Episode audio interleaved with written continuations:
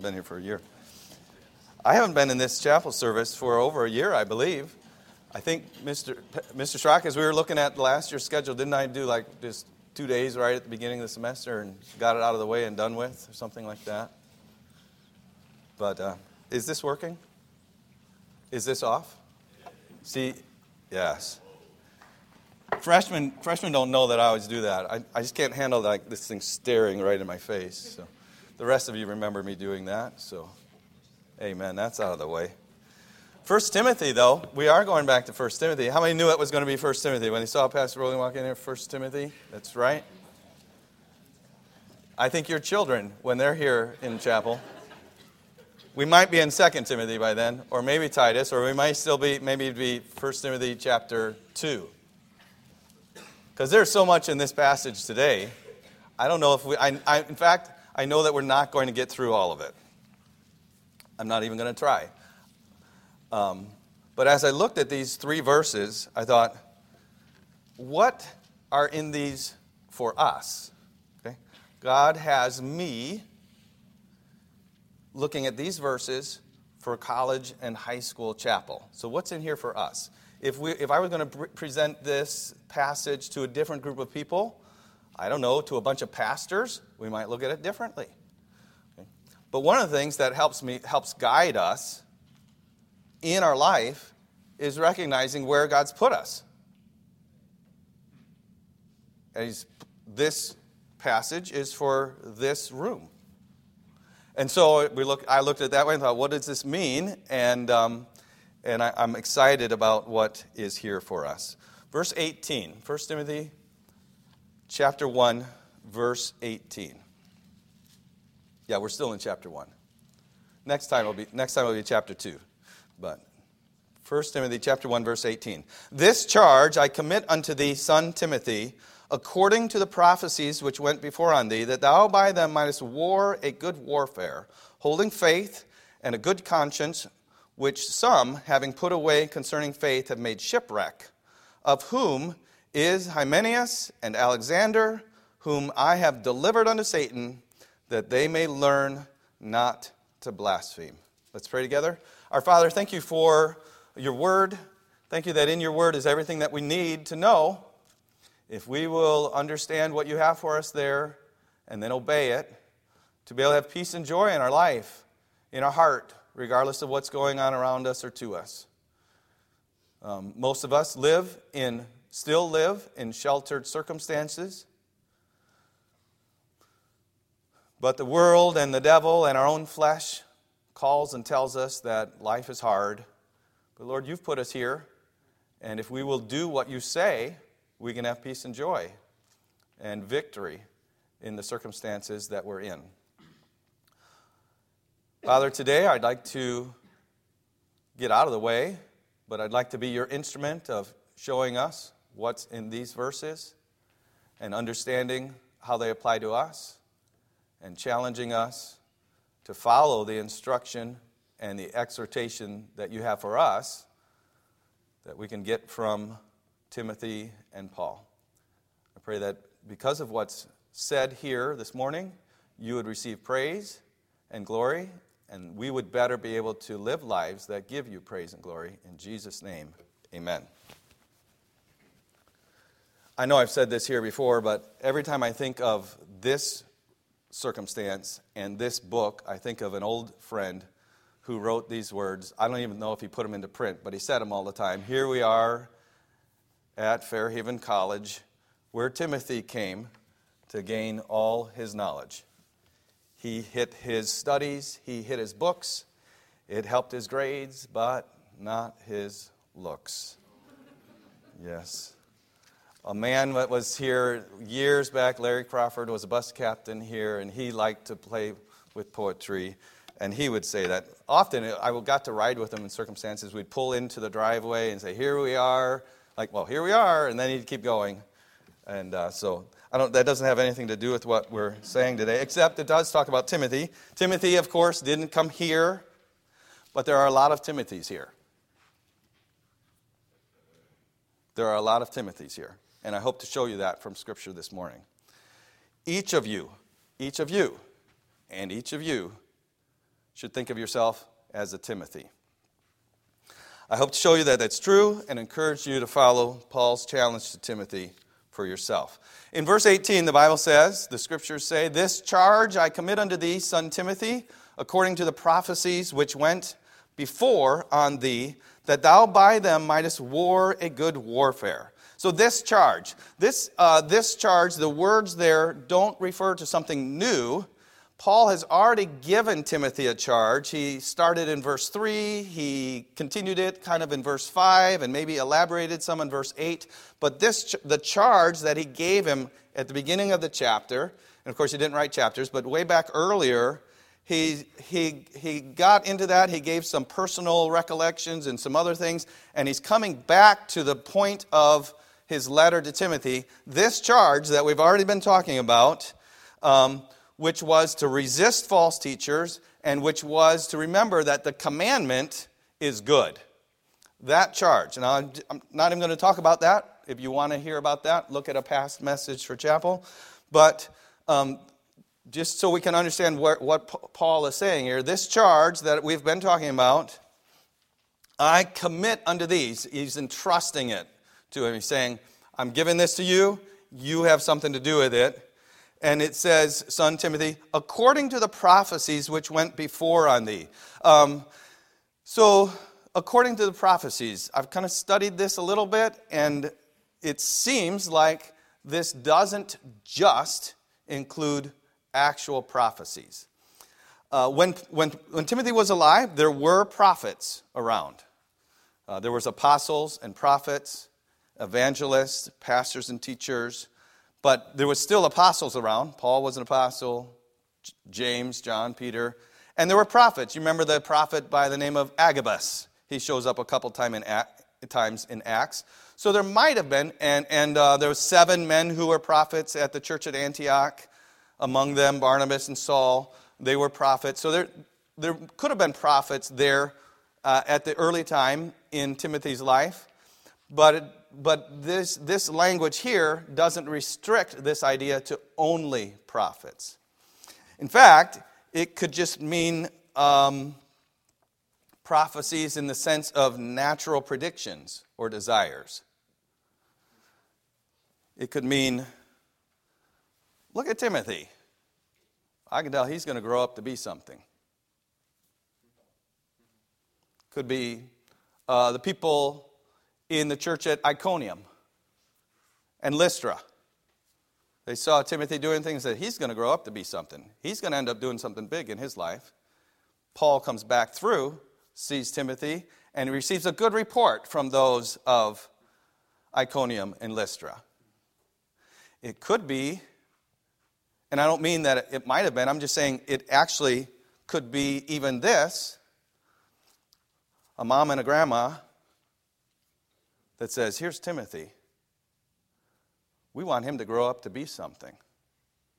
We're going to give him instruction in the Word of God.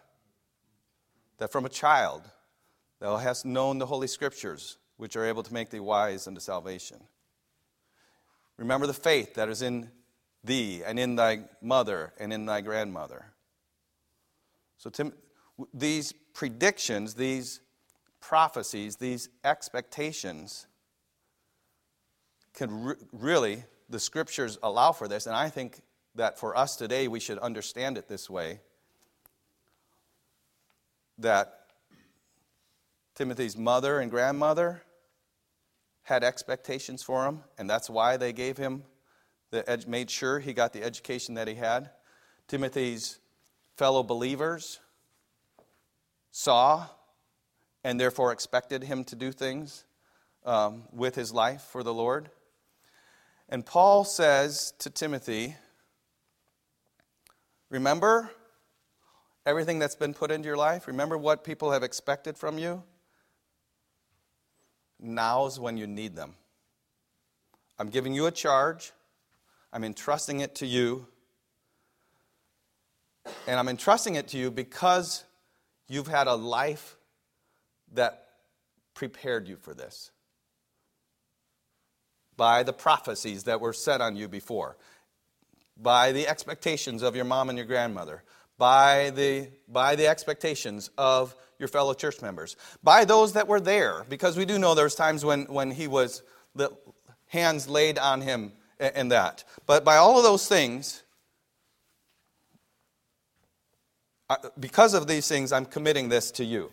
He had been given good training, 2 Timothy 1, 2 1 and 3.15. He had shown his seriousness and prudence. He was well reported of by the other believers.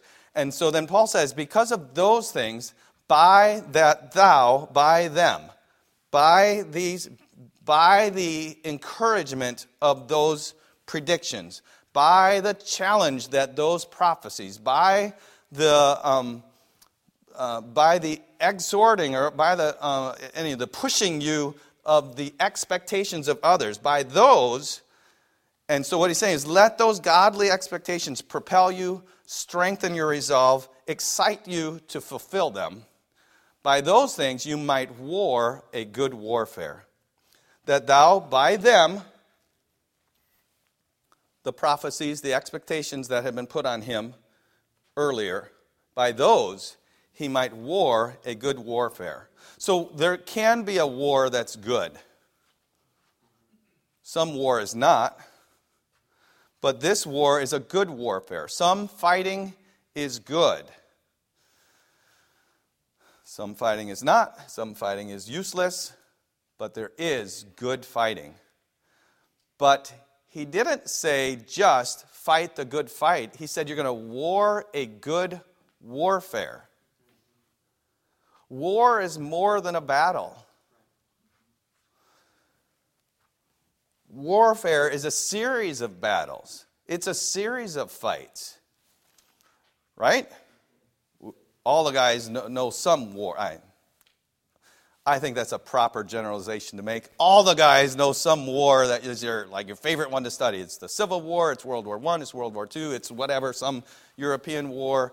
Um, but th- these wars were not continuously pulling the trigger on a, on a gun or whatever. There was a battle. And then there was some strategy. And then there was another battle and then another battle, and either somebody won, well, well, somebody won and somebody lost until we get into our ungodly time of the last 50 years. But um, anyway, so, but some fighting is good. There's warfare is a series of battle but warfare is also, because it's a series of battle, warfare is a frame of mind. Okay? Probably before any of you were born now our president announced a war on terrorism.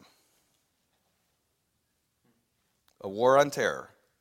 The planes flew into the, the Twin Towers, they, they fell to the ground. We're going we're going to wage war against terror.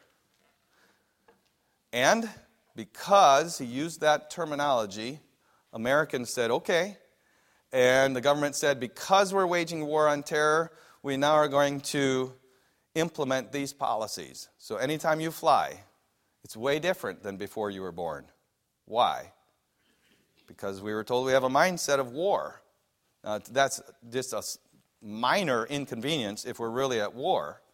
But the point being, warfare is a mindset. If you read about World War II, lots of men went to war. And so what happened? Women moved into the workforce. Why? Because we're at war. We're going to do whatever it takes. Okay? We're going to collect rubber. We're going to collect metal and all this, you know, towns all over the country. Their whole frame of mind is we're at war. It changed the way they thought. And we're at war. We can't go through life thinking it's not a war. Then let's move along. 1 Timothy 1:19. So we're in the middle of this sentence. He says that thou by them might war a good warfare, holding faith and a good conscience, which some having put away concerning faith have made shipwreck. Holding faith. The idea of those words are um, not holding the faith, like knowing my doctrine. It's being faithful. Holding faith as a characteristic quality. Being faithful. not a betrayer. If you're in war, you need to be loyal.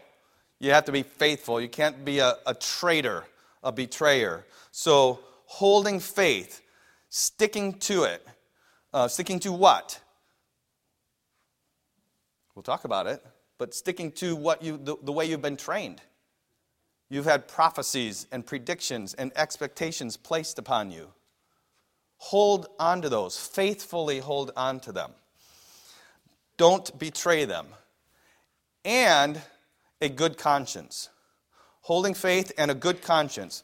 A good conscience is one that is informed about what is right and what would it be? What informs us about what is right? The scriptures, the Bible. Not me, not my feelings, not my circumstances. So a good conscience is one that is well informed about what's right and about what behavior honestly follows what's right. So my conscience knows what's right and knows how to follow what's right, do what's right. So, holding faith and a good conscience, which some have put away, having put away concerning faith, have made shipwreck. So, some people don't hold faith or a good conscience. Some have put away. They have a conscience, but they've put it away. The word put away has the idea of thrusting away, just getting rid of it. I don't know that that happens in that way. It is the effect of what happens, but first it starts out like um, just ignoring conscience. Almost every single one of you has been trained for years by the Bible. Your conscience has been trained for years by the Bible you should know in all the different circumstances that you're in, or virtually all, almost all of them, what to do. But we get into a circumstance and we ignore our conscience. Ah, I, I want to anyway, right? So we ignore it. And then we ignore it again. And then we begin to just choose self and the flesh over conscience. That's actually what's happening when we ignore it, but we make it more of a practice. We indulge the self, we indulge the flesh, and pretty soon our conscience doesn't have any power over us, doesn't have any influence over us. We might remember a time when our conscience did, but in that sad condition, we're glad not to have it bothering us anymore. But the problem with that is those that put away conscience shipwreck their lives. Which some, which some having put away concerning faith, have made shipwreck. Now you might look at somebody and say, well, they put away all that, and look at the car they drive, and look at the house they live in. But that's not the area of shipwreck. The verse says concerning the faith have made shipwreck. You can have the best car and the most money and all of the luxuries and fancies and electronics and whatever else you want. But if your faith is shipwrecked, you're lost. You're lost. Your life is destroyed.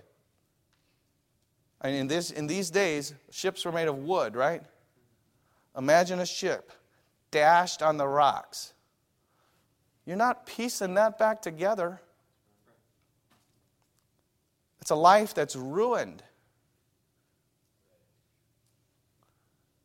You put aside, put away your conscience and your loyalty to what's right. Put that away. You make your faith, a, you shipwreck your faith. Of whom, verse 20, of whom is Hymenaeus and Alexander, whom I have delivered unto Satan, that they may learn not to blaspheme. So Paul continues and gives the names of some specific men, which is uh, interesting. Uh, many people think we shouldn't name specific people. Uh, we should be careful about naming specific people. If we only have one side of the story or, or something like that, we shouldn't slander or defame somebody when we don't know what's going on. But clearly, Paul wasn't doing that. He named these men specifically, and he said he was delivering them to Satan. Now, this is a hard phrase to really understand what it means, but here's my conclusion of what it means. He kicked them out of the church, not of his own will. The, the Bible explains how somebody has to be dismissed from the church. But think about how serious Paul looked at being kicked out of the church.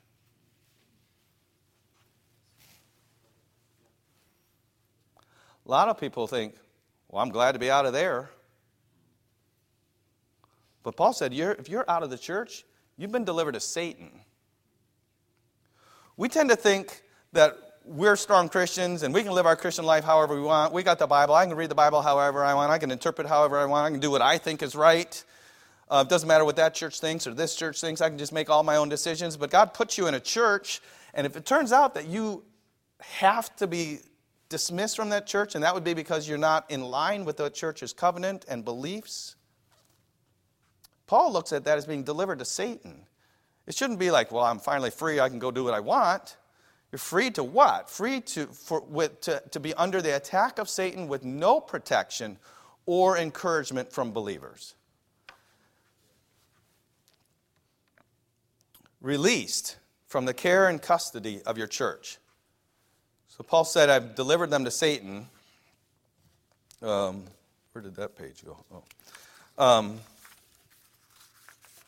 that they may learn not to blaspheme.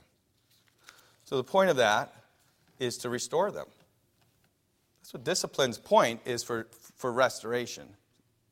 It's not for final destruction, it's for restoration. Even here, this strong phrase of delivering to Satan was so that they could learn to stop what they're doing.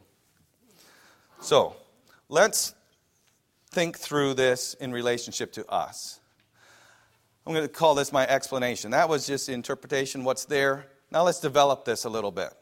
Paul, as I kind of hinted toward already, Paul appeals to Timothy's past prophecies to encourage his present action. He says, Remember what was done back there? Remember what happened in your past? Use that now. Remember that? Do this. Look at the past, the things that were prophesied upon you. By them, accept and fulfill this charge that I'm, this duty that I'm giving you. It may be different. I'm sorry, it may be difficult, but this is what you've been prepared for. Here we are. Do this. It's going to be hard, but remember, that's why you're here. This is what you've been prepared for. This is what everybody expected all along. Paul assumes, secondly, that Christian life is warfare.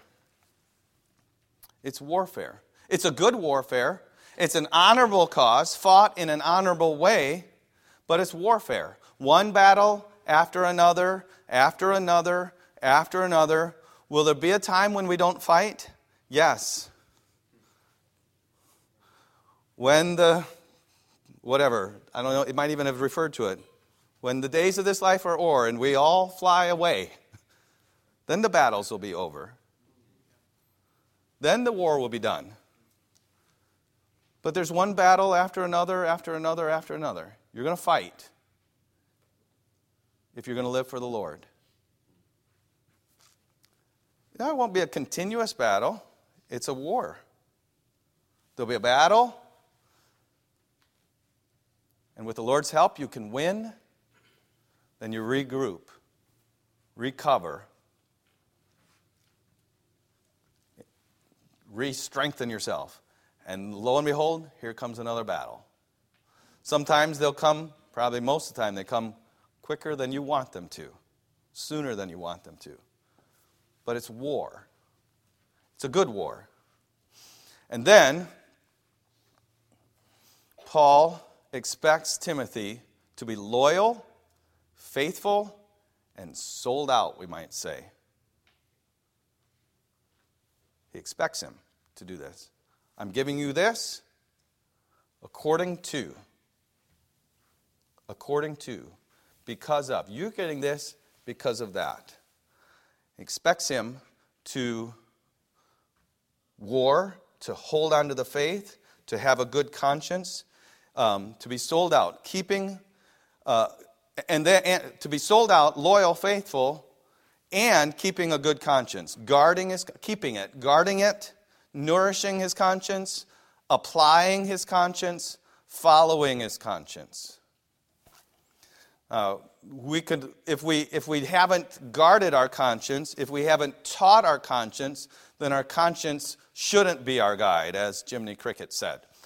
But if we have allowed the Bible and our parents' godly instruction and our pastors' preaching and, and all of that to fill our mind and teach us to think the way the Bible does, then we, sh- we should follow our conscience. And in fact, we should do more than that. So, by remembering the expectations of Him, loyally following the teaching he received, and cultivating a good conscience, Timothy could wage a good warfare against evil. And so can we. So, now what do we do with this? First, as I said in the beginning, every one of you has a Timothy quality. Every one of you. So, none of us are Timothy. He died a long time ago. But even though he died a long time ago, God preserved this book to him so that we could read it and learn from it. And every one of us has a Timothy quality. Every one of you. There are spiritual hopes, predictions, prophecies, expectations on your life. Every one of you.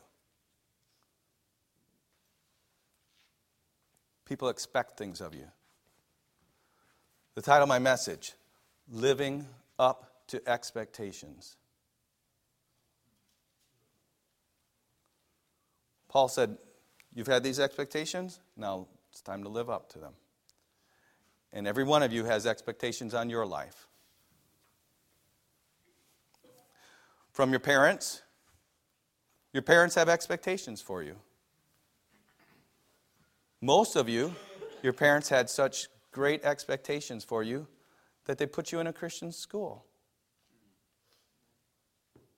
Say, I don't, I don't know what my parents expect from me. Well, they expect you to have a Christian education, they put you in a Christian school. Well, I don't like it here. Live up to your expectations.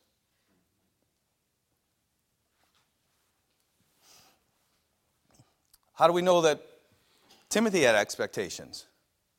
His mother and his grandmother taught him. You have expectations on you from your teachers. Your teachers, regardless Sunday school teacher, junior church teacher, Bible class teacher, math class teacher, whatever, whatever class teacher, your teachers have expectations. They do expect you to do the work in their class, but the expectations are way more than that and you need to live up to them. Well, why do, why do I have to live up to his expectations or her expectations? They're just that somehow you ended up in their class. How did that happen to, to, to be? How did you happen to end up in my class or in Mr. Schrock's class or in Mrs. Mitchell's class? How did you end up there?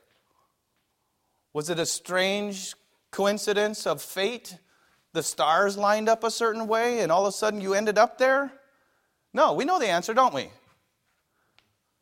God put you there. So there's no getting out of it. God put you there. How about from your pastors? pastors have expectations of you, spiritual hopes for you, your parents, from your teachers, from your pastors, even from other church members. And we're probably sitting here, some of us sitting here, or at some point saying, Why does everybody think they can tell me what I should be doing?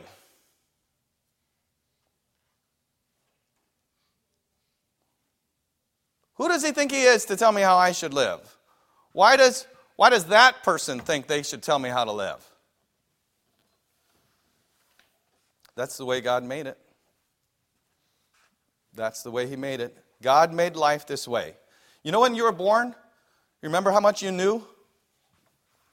Nothing. You knew nothing when you were born. And He gave you these people to guide you.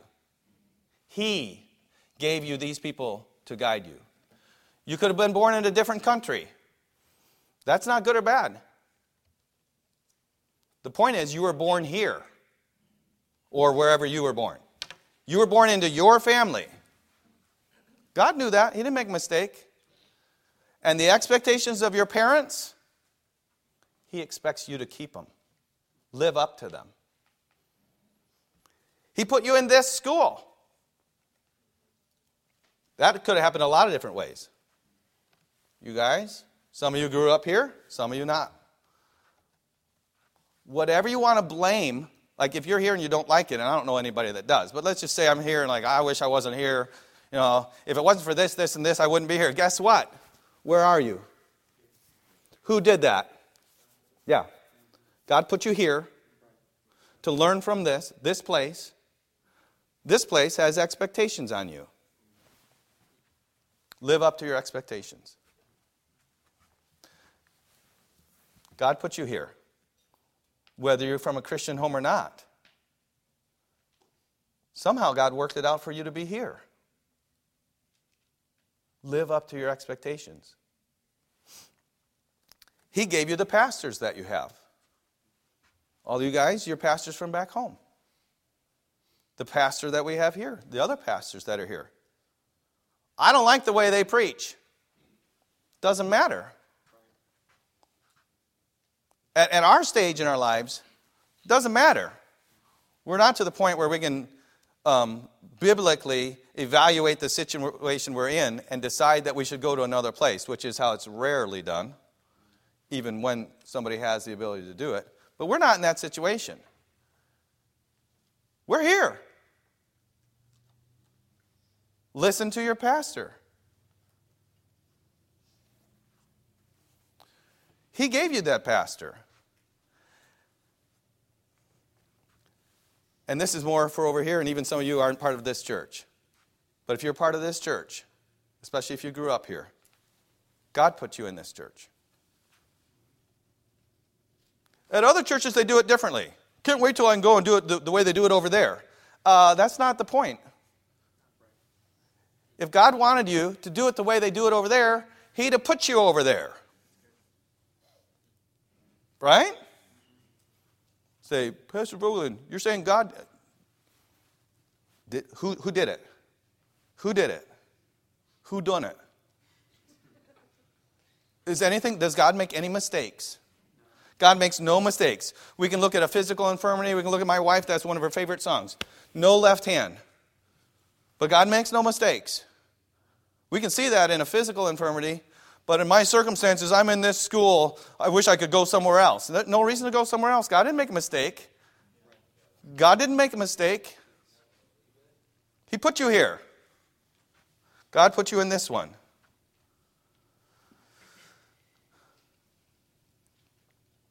So, all of those people put expectations on your life. Because of the expectations, they put things into your life. They teach you to some extent or another. They try to prepare you. Take that. Paul says, according to the prophecies which are on you, take this, this charge, I'm giving it to you according to the prophecies that are on you. Every one of you is in a war. Every one of you is in a war. You're in a war if, if, if, if, if with nothing else, with yourself. Because we're all sinners, we're all human beings bent toward rebellion against God. And in your mind and in your heart, you don't like what I've said today. Not all of you, but some of you don't. You're like, I don't like that. I want to be faithful to myself. But the Word of God says, teaches us to be faithful to what God has put into our life. And that might be your battle. And if you win that battle, there'll be another battle. We all have to fight. It's a battlefield. We need to be fighting. And every one of us must be faithful to God. Holding faith. Holding faith. That's the way we should live, faithfully. Faithful to God, which means faithful to your parents' godly instruction. It means being faithful to your parents' godly instruction. It means being faithful to your teacher's Christian education. It means being faithful to your pastor's preaching, his reproof, his rebuke, his correction, his doctrine. Being faithful to God means being faithful to that. It means being faithful to your church members, your brethren's exhortation. Ah, don't get me wrong, every one of those are human beings and they can make mistakes. But little nuances of difference is not a mistake. That's God's plan. He's not surprised by it. So we all must be faithful. We hold faith. We've been given expectations, prophecies, predictions, things that God's people thought we would become. We're to hold faithfully because of that. And keep a good conscience. Every one of us must keep a good conscience. A good conscience would be one that could be described in a number of ways, but besi- besides the others, it could be described this. We're going to take what we know is right and push it into all the corners of our life, spread it out. Now, our human flesh doesn't want to do that. Let's take, for example, uh, a rule that we might have in our house. I heard someone talking about this, and it's a perfect rule. So, it's a perfect example. So, I'm just going to steal his. Mom might say, No jumping on the couch. Right? And what will we do? We will jump on the love seat. We will take the cushions off the couch, put them on the floor, and jump on them we will take the cushions out in the driveway and, and do something with them out there, but we did not jump on the couch. That's sinful human nature. It's a silly couch illustrations. But how many times in our minds, when somebody said, You shouldn't have done that, you said, Well, it wasn't exactly what you said not to do. But I didn't. I did what you said. No. A good conscience takes the rule, takes the command, and spreads it into all the corners of your life.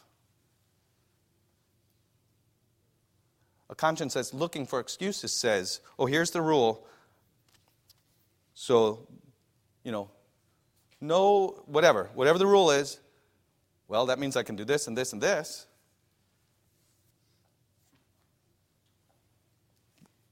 The wrong conscience says that. A good conscience says, okay, that's the rule. Hmm. How, do, how does my mom want me to live in the house? Okay, or whatever. That's just a, that's a simple, silly, but hopefully eye opening example. So many of us, we're looking at this rule, this rule, this rule. I, I, I've kept, I, I, got, I only got one demerit all year. But I end up, my life ends up being a horrible example of Christian living. But I never got any demerits. That's not a good conscience. That's not an obedient, child. That's somebody that kept specific rules. And that's not the way we're to live. Not if we're going to do, live up to the expectation. You say, I don't want to have these expectations. Talk to God about it. He put you where you are. You can obey particularly and not obey, or you can obey fully and not need any commandments, or very few. Psalm 16, just in conclusion, Psalm 16, and I can't read the whole psalm, but Psalm 16, verse 5 says, The Lord is the portion of mine inheritance. Where are you right now? Who put you there? The Lord. The Lord is the portion of mine inheritance and of my cup. I have this. It's from the Lord. Thou maintainest my lot. I live right here. Who, who maintains that lot that I'm in? This, these circumstances. You do. Thou maintainest my lot. The lines, the boundaries that I have are fallen unto me in pleasant places. Pleasant places. Yea, I have a goodly heritage. Every one of us, I have a goodly heritage. A heritage is something given to us that we're responsible for. It's not something that we can give and do give we can take and do whatever we want with it. I have this heritage. It came to me from the Lord. I have a good heritage. I will bless the Lord who's given me counsel. From who? Oh, from my parents, from my pastor, from my teachers, from other Christians. My reins, and this is a word that can refer to our conscience. My reins also instruct me in the night seasons. I have set the Lord always before me. Because he is at my right hand, I shall not be moved.